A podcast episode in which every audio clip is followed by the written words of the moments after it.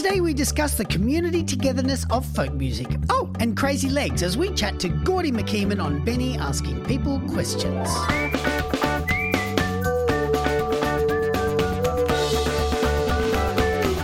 In music for children, the artist is in a constant battle to find the balance between message and fun. How to say something poignant and profound while also not moving too far from the celebration of just simply fun.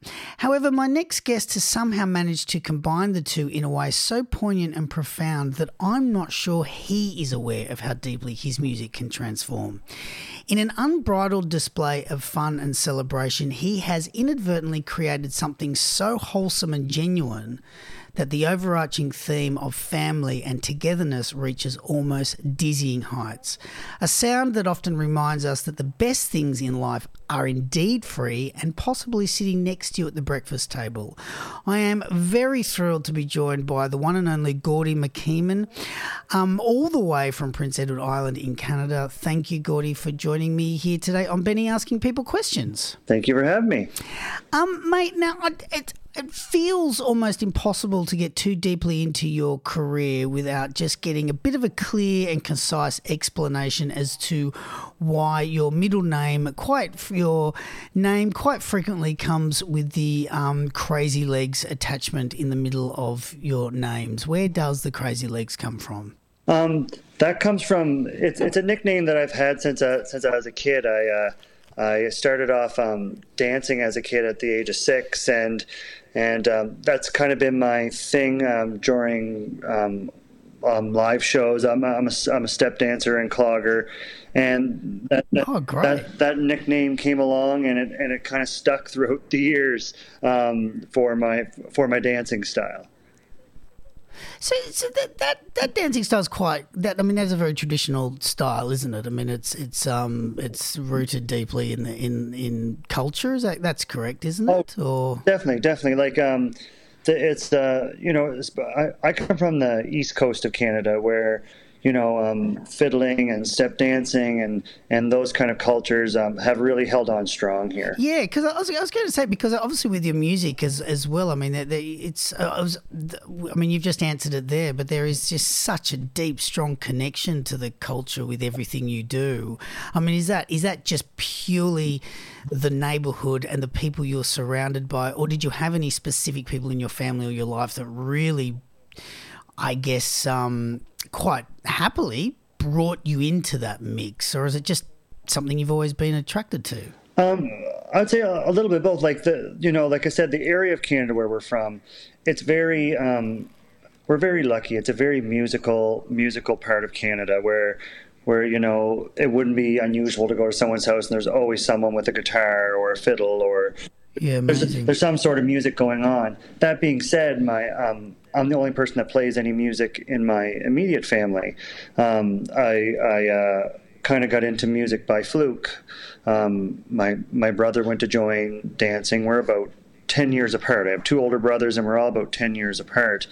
And he went to join dancing at that time, and he kind of just chickened out. He was pretty much there to pick up girls, really, but he chickened out, and I was 6 years old and just happened to be there with my mother, and the instructor came over and said, why don't you come up and give it a try, and it kind of stuck from there. And then a few years later, at the age of 9, I wanted to play the fiddle because, as I said, fiddling and dancing over here, they really do go hand in hand. You just see it so much around. So then I started taking fiddle lessons for a couple of years, but a lot of it was really playing. I did a lot of volunteering as a kid. I played in a lot of nursing homes, and I joined the local fiddlers group there, which really I was the youngest in there by far. I think the next youngest was about 70. But I always felt like, though, like I had a lot of grandfathers there. Like they were a big part of my music as well.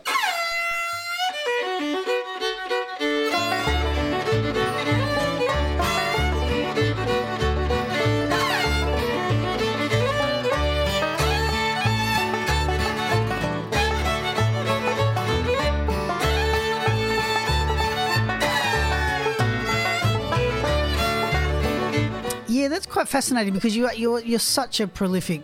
I mean, I get the sense you're quite a prolific writer, and you are extraordinarily accomplished at the fiddle.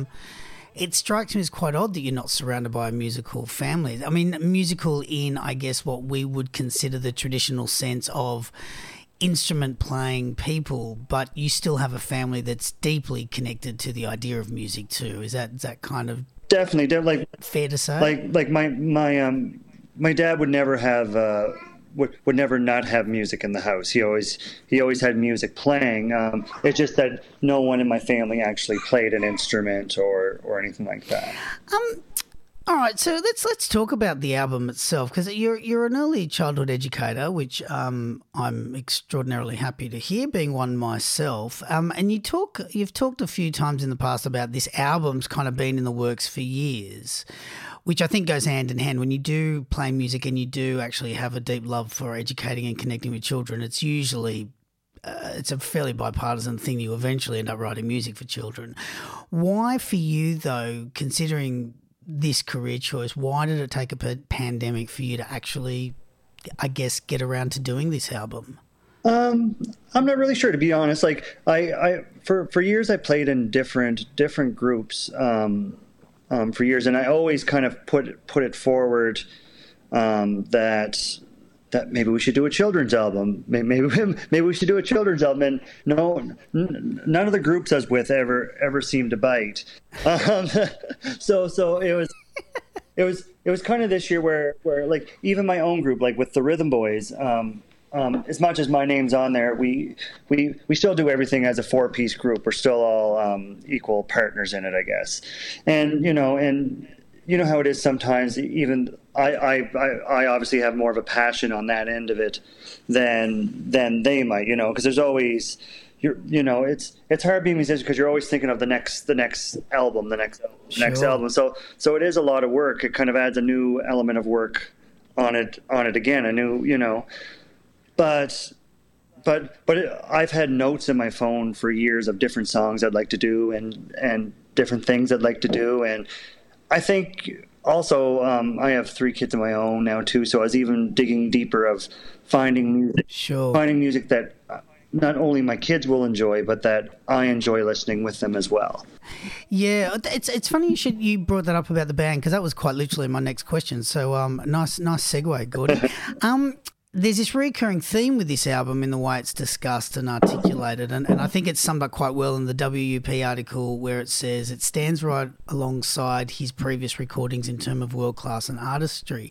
And it kind of goes back to what you said, because then you also go on saying you can never really find a band, you know, you could never wrangle any band to be part of this.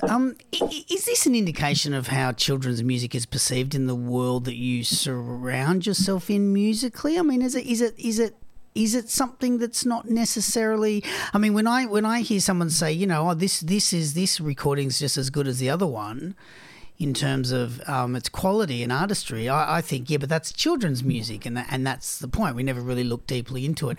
Are you surrounded by people that aren't necessarily as enamoured by this project as you would like? Maybe? Well, I think maybe like sometimes too, people, they hear children's album and they automatically think, Mary Had a Little Lamb, and just very, sure, very, you know, it's.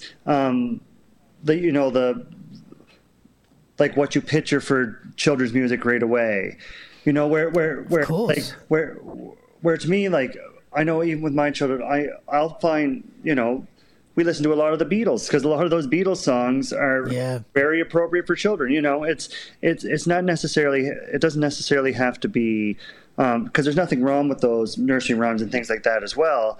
But I think sometimes it's, and it might be something you dive into more once you really, like, as you know, even in the classroom, you really want to find different music all the time to keep kids interested. And I think, you know, as you know, diverse as a classroom should be, I think the music should be diverse as well. So you should have some rap music, you should have some folk music, you should have some country.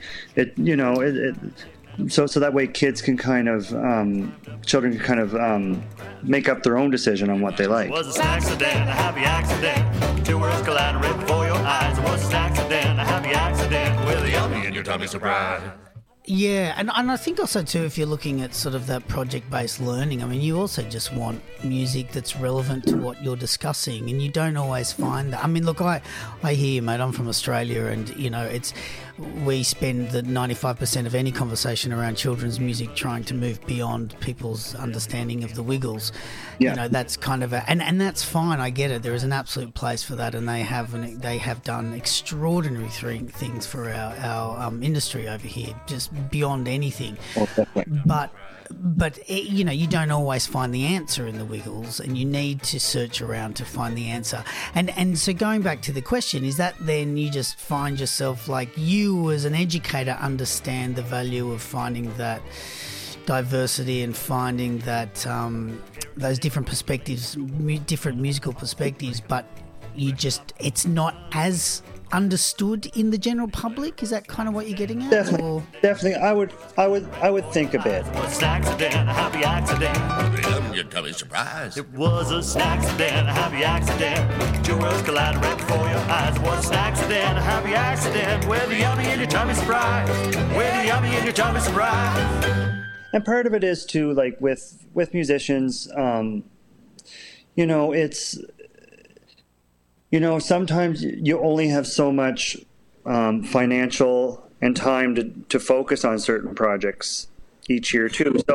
So if you're not truly passionate about a road that you're going on, then you might want to focus somewhere else. You know, it's like, you know, we've been asked for years, oh, you guys should do a Christmas album, which I'm not as excited about doing a Christmas album. I'd rather do a children's album. You know what I mean? So yeah, it's kind of, I do understand. Yeah. Like to me with this album, like with the children's folk album, again, I find sometimes a lot of times the music isn't that far away from what we do naturally. You know, like a lot of times it's old folk songs that we would do. We might do on stage anyway. I've had an album long before I had kids, and for years I had an album by the New Lost City Ramblers. They did a folk album called Old-Timey Songs for Children, and I had that album on my phone for years upon years, just because in a whole it was just a great album. Kids music aside, it was just an album. Have you found yourself introduced to a whole new world of children's music? Because it is so incredibly vast and deep, and like you're saying, you can find whatever you want now. You can find punk, you can find rap, you can find hard rock, you can find folk, you can find acoustic, you can it is an enormously rich thing. I mean, have you found yourself once stepping into this is yourself as a performer, it's opened up a bigger world? Or did you already know about this as a teacher? I mean, I guess as a teacher, it's your job to be aware of these kind of things. Definitely. Like I was aware, but I would say researching for this album, like it was great. It's no different than being a musician and you find another great band and you're like, oh, check this out. You know, it's one of those things. Definitely researching it, like different groups and different sounds. It was wonderful to just find so much new music out there, and it's just constantly coming. Well, mama don't allow no hand clap around here. Mama don't allow no hand clap around here. Well, we don't care. Well,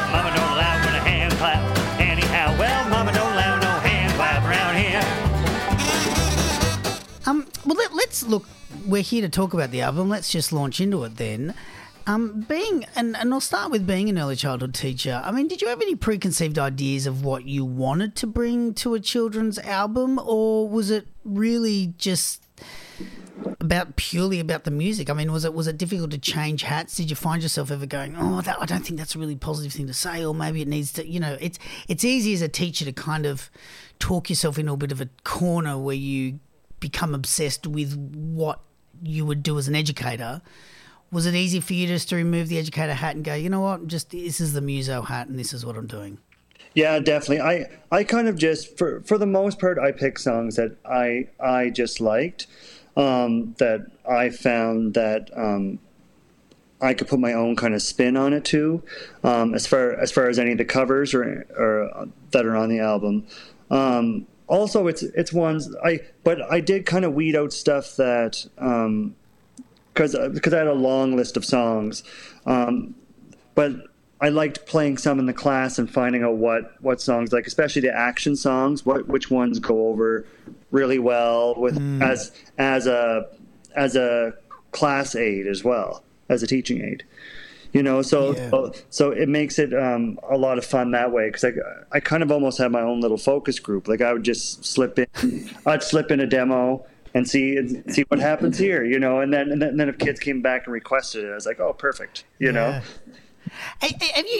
This wasn't a planned question, but I mean, have you had a chance, because you created this in the pandemic, have you had a chance to take this out live yet?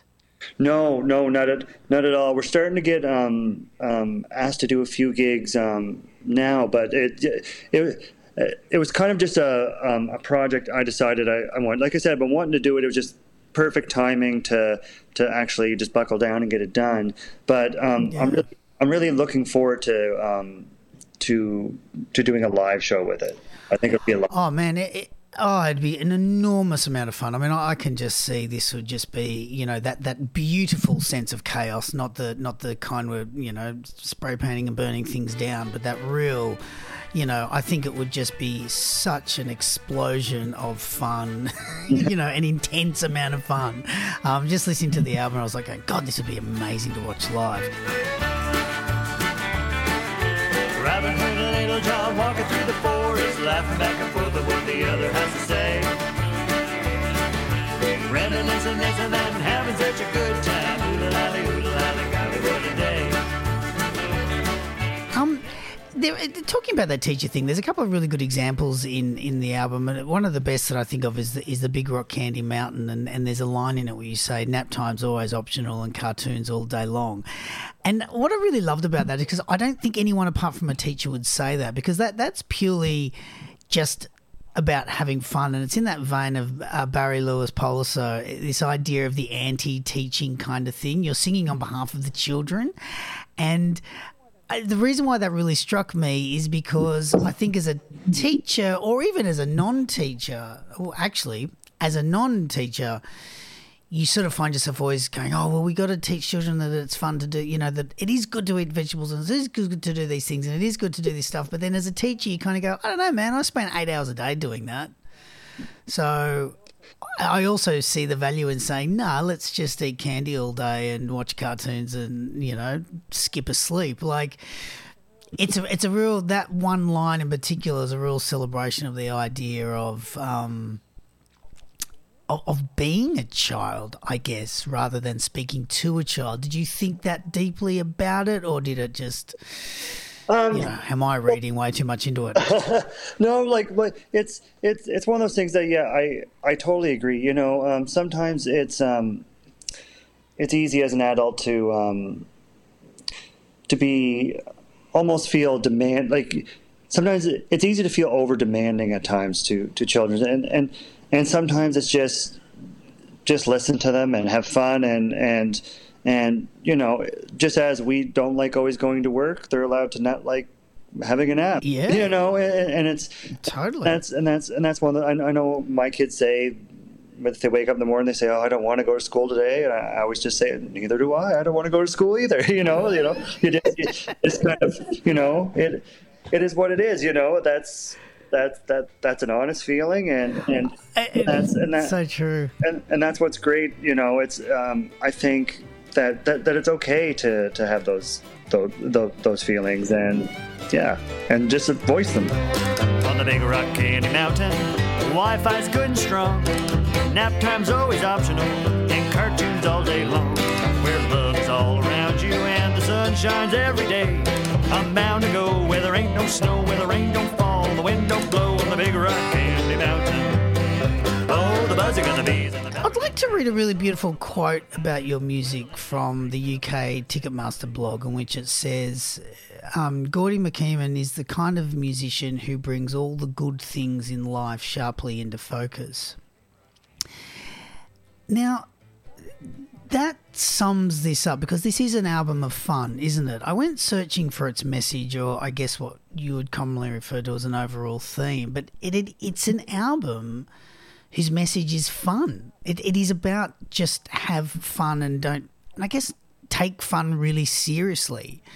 I mean, is this you, or is this the music, or is this a response to the pandemic? I mean, it sounds like you've already said that this music was in the works for many years prior, but do you agree? I mean, to me, it feels like the album just purely asks the listener to just relax and have fun. Just let's have fun. Let's be together and let's have fun doing it.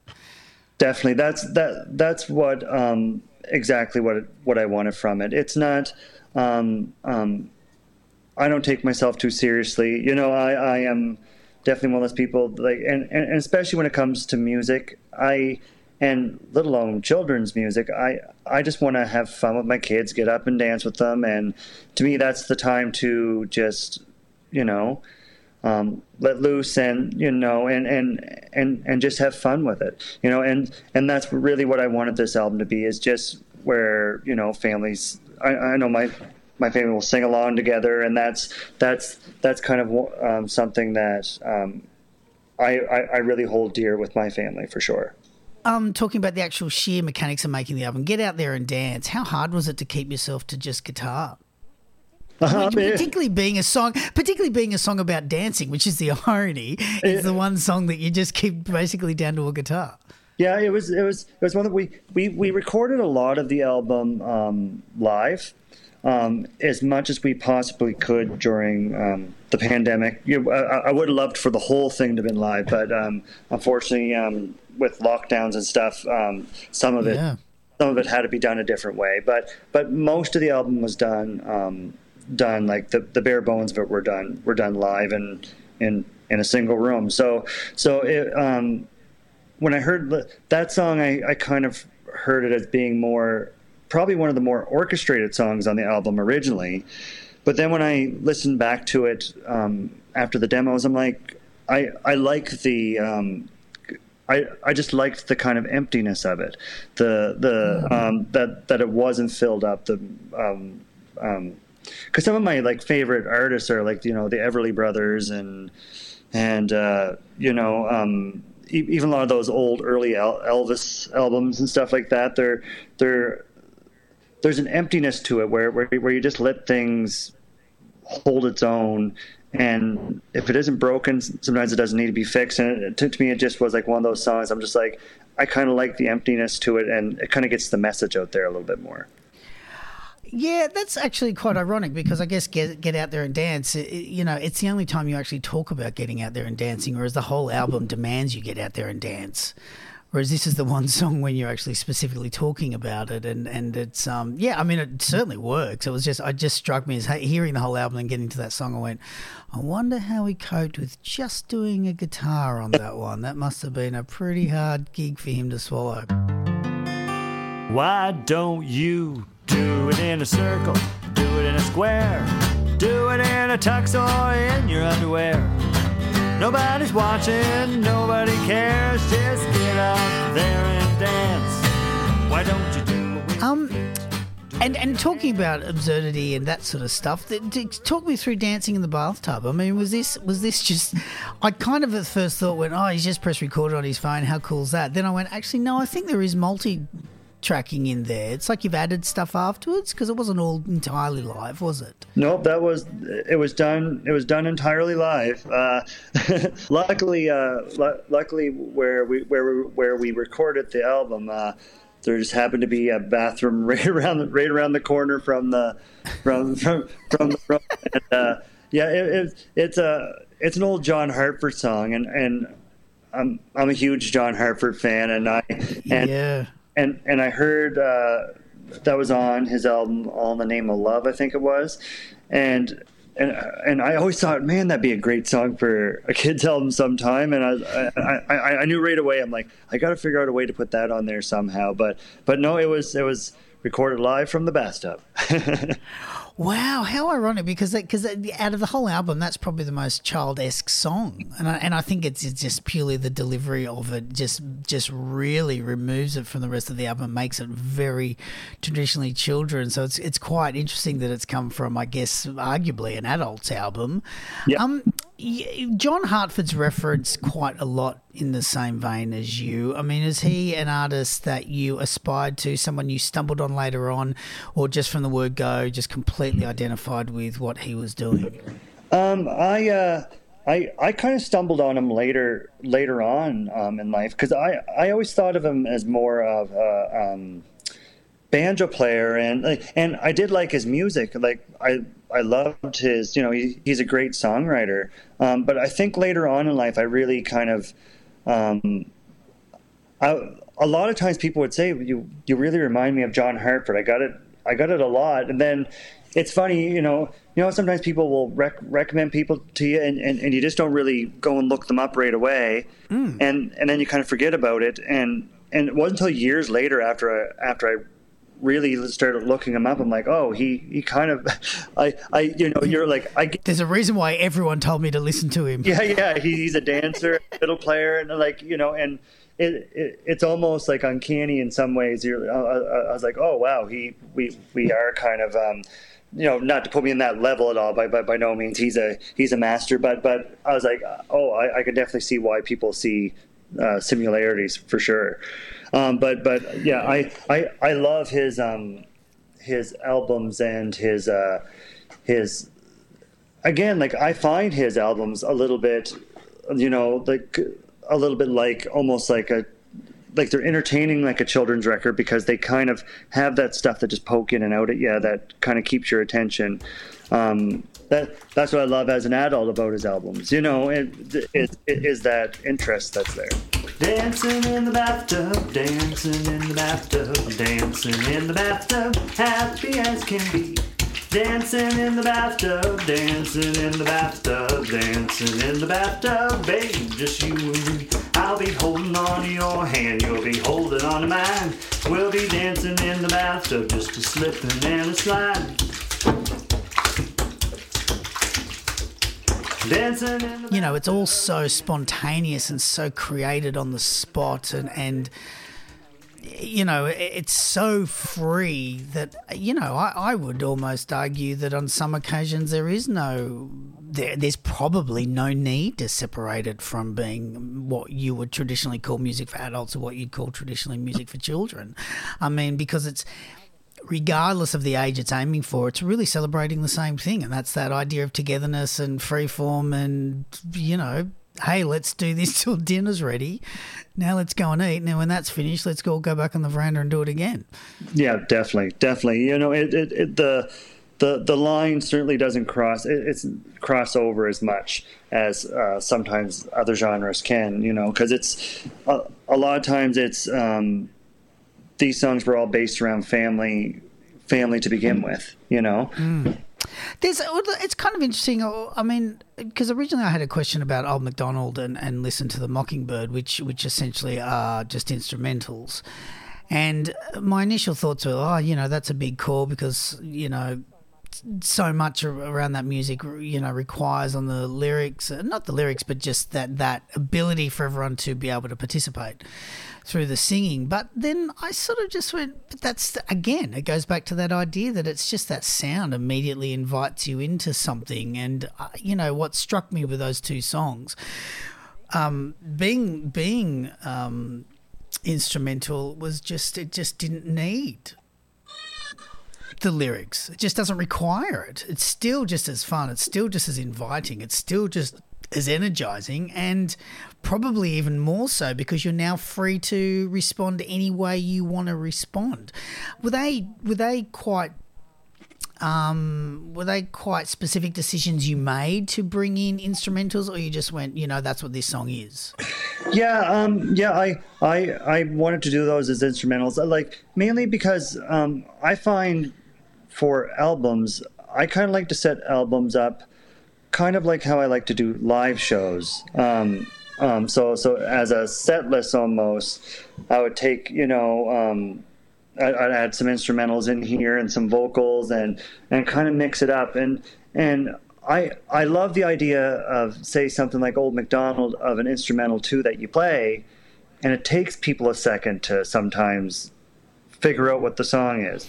You know, I love that it sets up, you know, do you recognize this song? Do you know what song this is? You know, it kind of pulls focus a little bit that way, and I love that people can just sing along and do their own version of it. Yeah, actually, it's quite nice. I think, particularly for a child as well. I guess there's that aha moment when they work out what the song is. Definitely.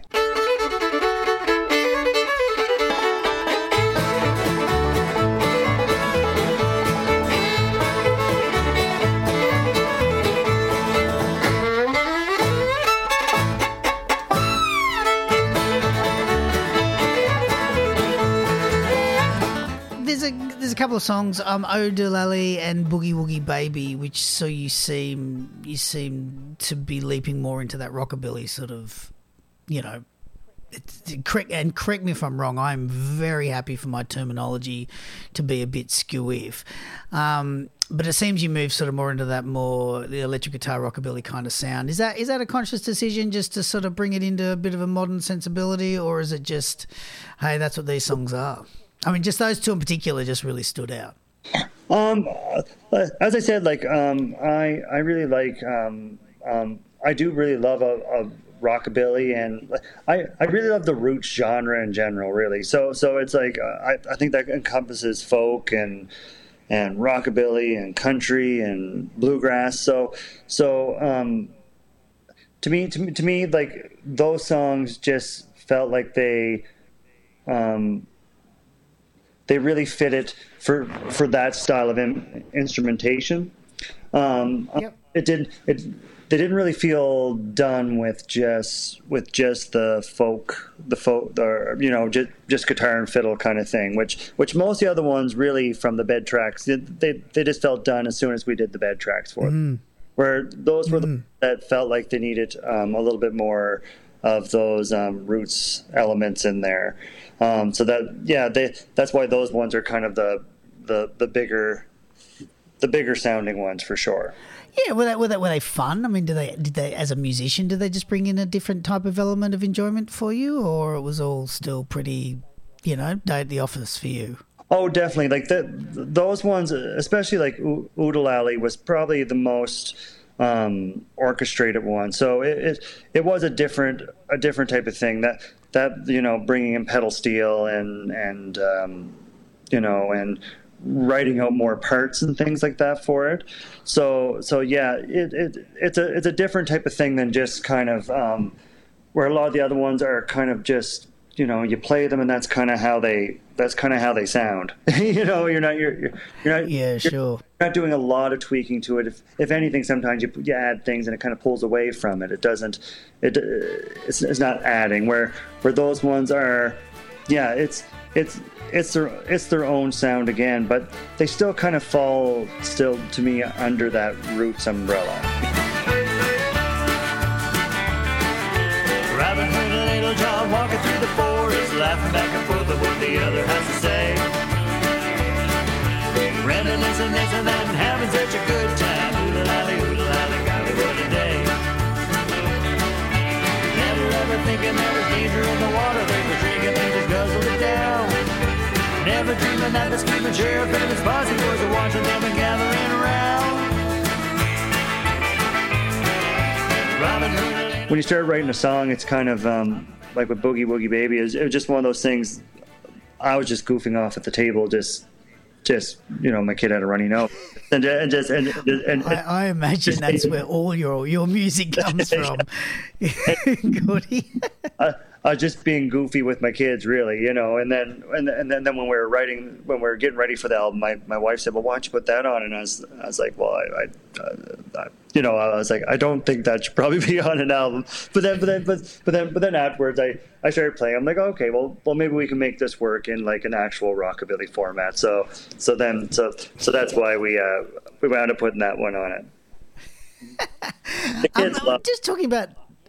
Oh yeah, why not? Absolutely. It's but again, it's perspective of a child. It's right up there. There's one thing about talking about just the bedrock of your album and just, you know, the musicians that you know you played it live and you just recorded all that bass stuff and then sort of added on top of.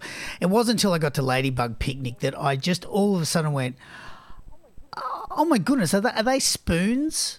Is that someone playing spoons? That's it's actually the Bones. The Bones being played on that song. We were lucky. Which is the same concept as spoons, though. Like it's the two bones, and you're playing it against your leg. Is that correct? Yeah, you kind of hold them in you hold them in each hand, and you click the bones together. We were lucky enough to years ago. We've ran into him at quite a few festivals. There's a fellow by the name of Don Flemons. He used to play in the Carolina Chocolate Drops and a bunch of different groups, and really nice guy. And we were playing Merlefest just before the pandemic there a few years back, and I was telling him I really want to do a children's folk album, and I just happened to say would you ever want to contribute anything? He said, oh, well, send me the tracks, and I'd love to I could probably put some bones on it for you if you want.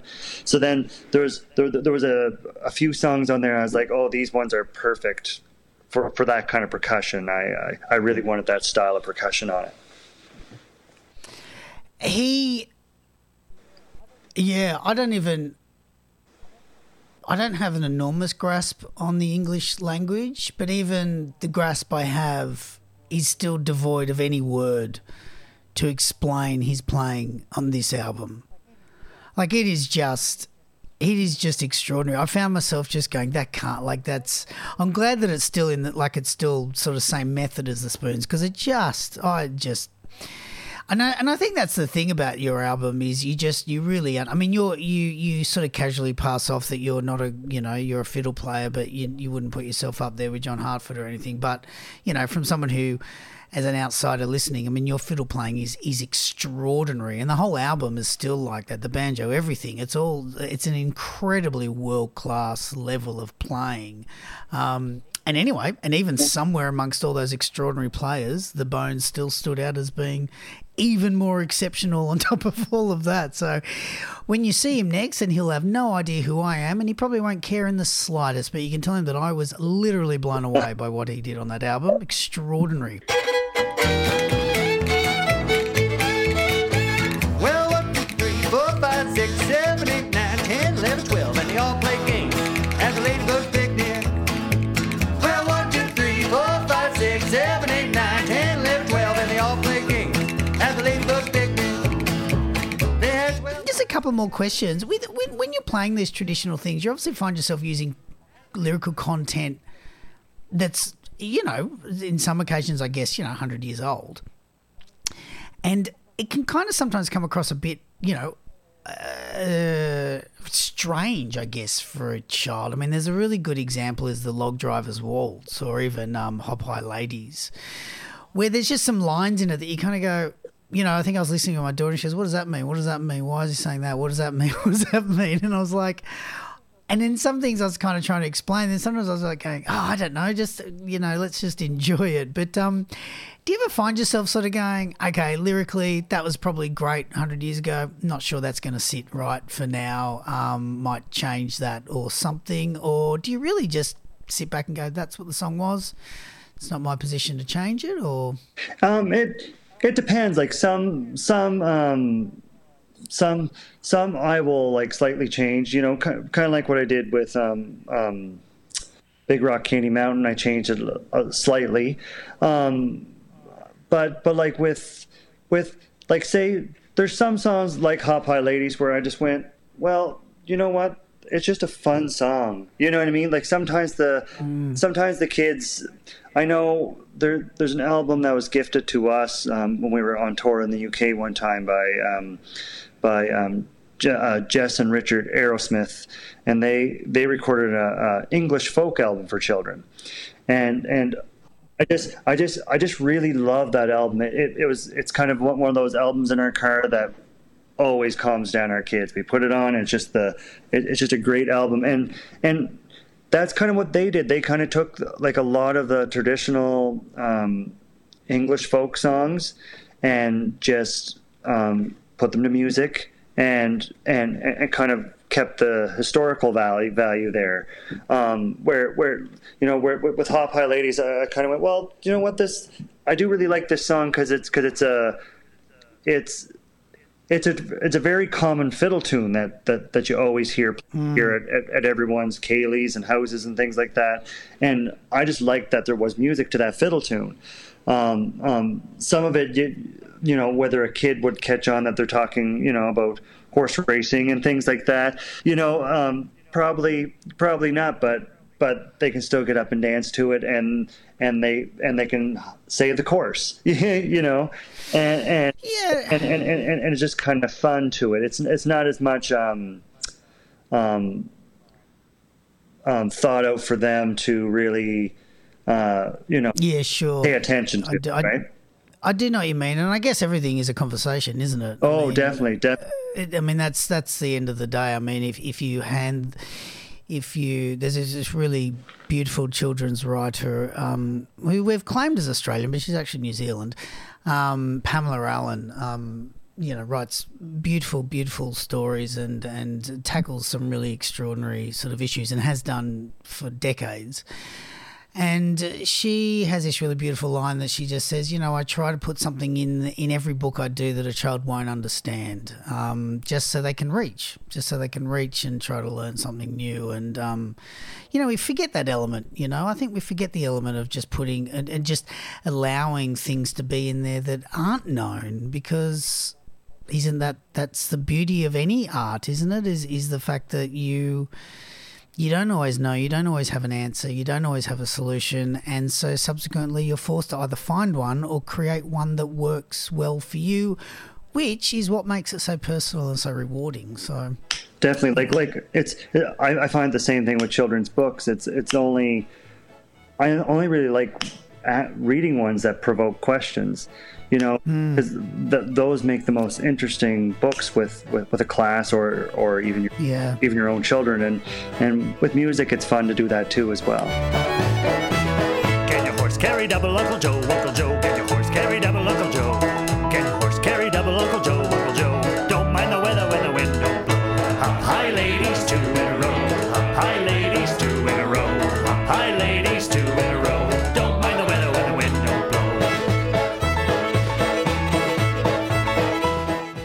The album with Dreamland, which also is the name of the album before, I believe, your what I will affectionately refer to as your adult album. Isn't Dreamland the album? Yep. It is. Was that coincidental, or was that just just the name worked for both of them? Well, it's actually a different version of the same song.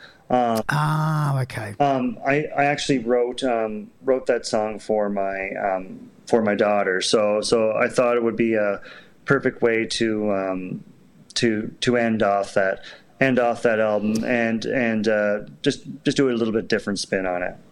Yeah, look, and that's kind of answers the question, because the question was, you know, you end with Dreamland, which is, you know, it's quite a common notion to end an album with a lullaby as such. It's not unheard of. You know, you give children the opportunity to jump around and be crazy, then you bring them down and just let them relax a bit at the end. However, most musicians have a hint of a lullaby hidden within their music somewhere, but yours is such high energy. It just, when you get to that song, it really stands out. And, I think because of the amount because it's so unexpected. You kind of expect it from a children's album's perspective, but you certainly don't expect it from a Gordie MacKeeman album. But it seems to be, it's so much from your heart, that album, rather than, I guess, your feet and their need to dance. Was it easier to do? Or was it a harder song to do? Because, I mean, we've talked about the idea of stripping back and how, you know, you find yourself how to withhold yourself from adding, well, as we now know, bones and all kinds of things to your tracks. Dreamland is really very incredibly personal. And it's not just the pacing of it, it's also a real separation to what you've done before, what happens in that album before, because you're relying and leaning so heavily on a tradition that you almost allow the tradition to sort of speak for itself, whereas here in Dreamland you are almost stepping out. It's the most naked song on the album, really. It's really you just truly shedding, I guess, the Gordie MacKeeman image to a certain degree and just going, I'm now father singing to my child. Was it quite liberating, or was it a little bit fearful when you were trying to record it? I mean, on both versions, on both albums. I would say like that song originally was written. I wrote it in I lost my dad in 2016, and then 3 months later, my first child was born, Annie. So when I wrote that song, I had Annie in mind, you know, because I was just holding her and she had this little grin on her face, but I also was thinking a lot about my dad at that time. So it's one of those songs that I really hold deep in my heart, because it's kind of a song for both of them. So it's one of those ones where it's always a little hard to do, but I also I'm very happy with it too, because it means a lot to me for my dad as well as my daughter as well. Yeah, and I guess, and correct me if I'm wrong, like not hard from the perspective of hard to get through it, but hard just because, you know, it's a real bearing of your soul. Definitely. That song. Definitely. In Dreamland, this family that you never knew, they've come down from heaven just to be there with you. Run into their arms, into a warm embrace. With that familiar love, you'll be in a happy place. Close your eyes. Yeah, beautiful. It's a beautiful song. And I love just how, yeah, I love how different it is. And I sort of figured, I kind of understood why it was, but it's still didn't retract from the joy of having this incredible album that just made me want to fling myself around in circles and then just kind of collapse on the couch and have this moment of just a bit of stargazing as I had this kind of notion wash over me. It was really, really beautiful and very, very well done. My little one.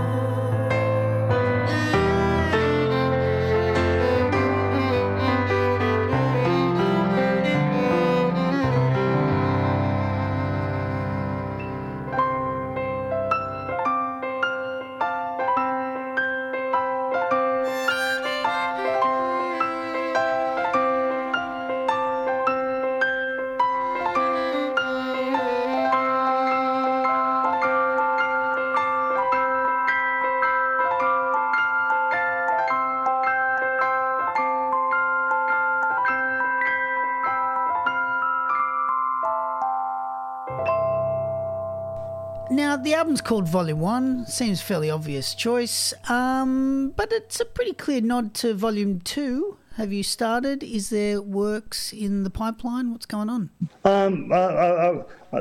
It was very clear to me as kind of during the recording process of it and finishing up that it just didn't feel... I knew that I wanted to do this process again. You know, it was just a lot of fun doing it, and then a friend suggested, well, you should just call it Volume 1. You know, and I'm like, well, yeah, sure.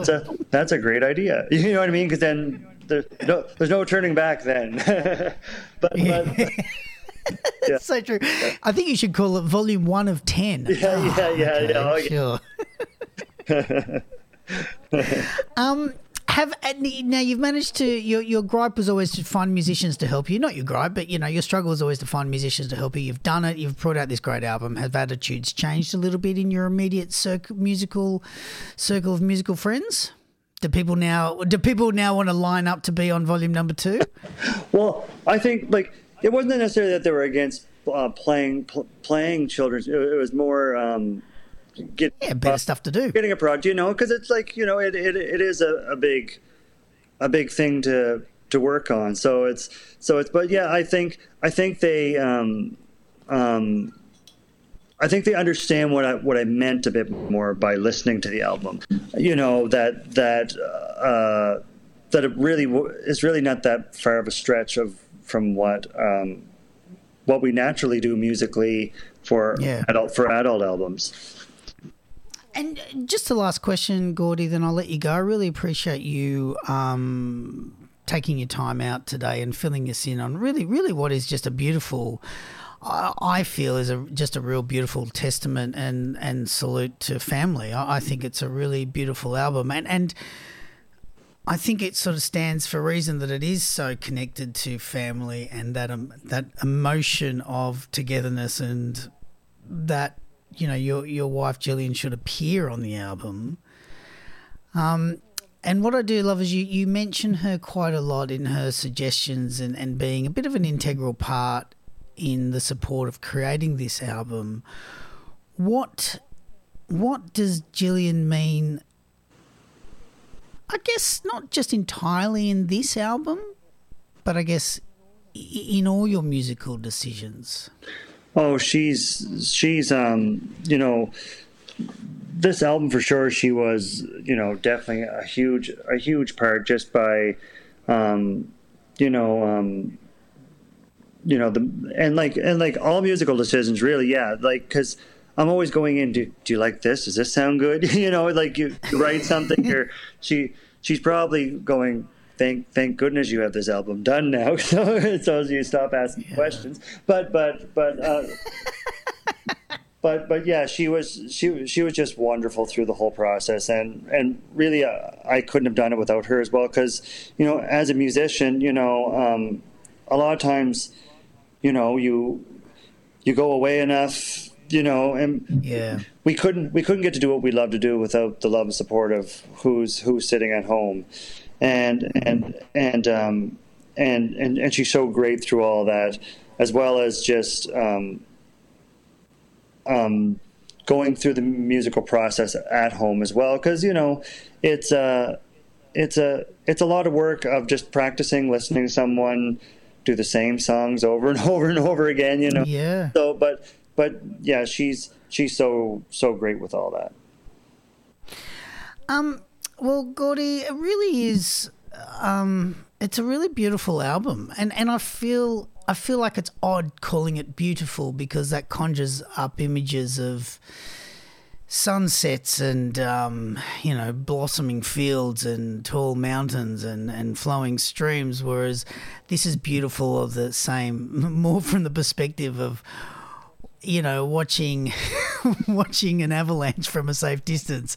Like it's so beautiful in its just celebration of chaos and fun. That it is quite rare, and I hope I speak on behalf of everyone who gets to listen to it and who gets to listen to this podcast. We're generally thankful. We're really grateful that you've put your knowledge and your skills into this album, and even more grateful that I guess you've found the time to speak to me all the way from Canada today. Thank you so much. I really appreciate it. If you'd like to know more about Gordie and his work, then head along to his website at www.crazylegs.ca. That's www.crazylegs.ca. And, of course, for more Bennytime goodness, head along to www.bennytime.com. Thanks for listening to me, Benny, asking Gordie questions.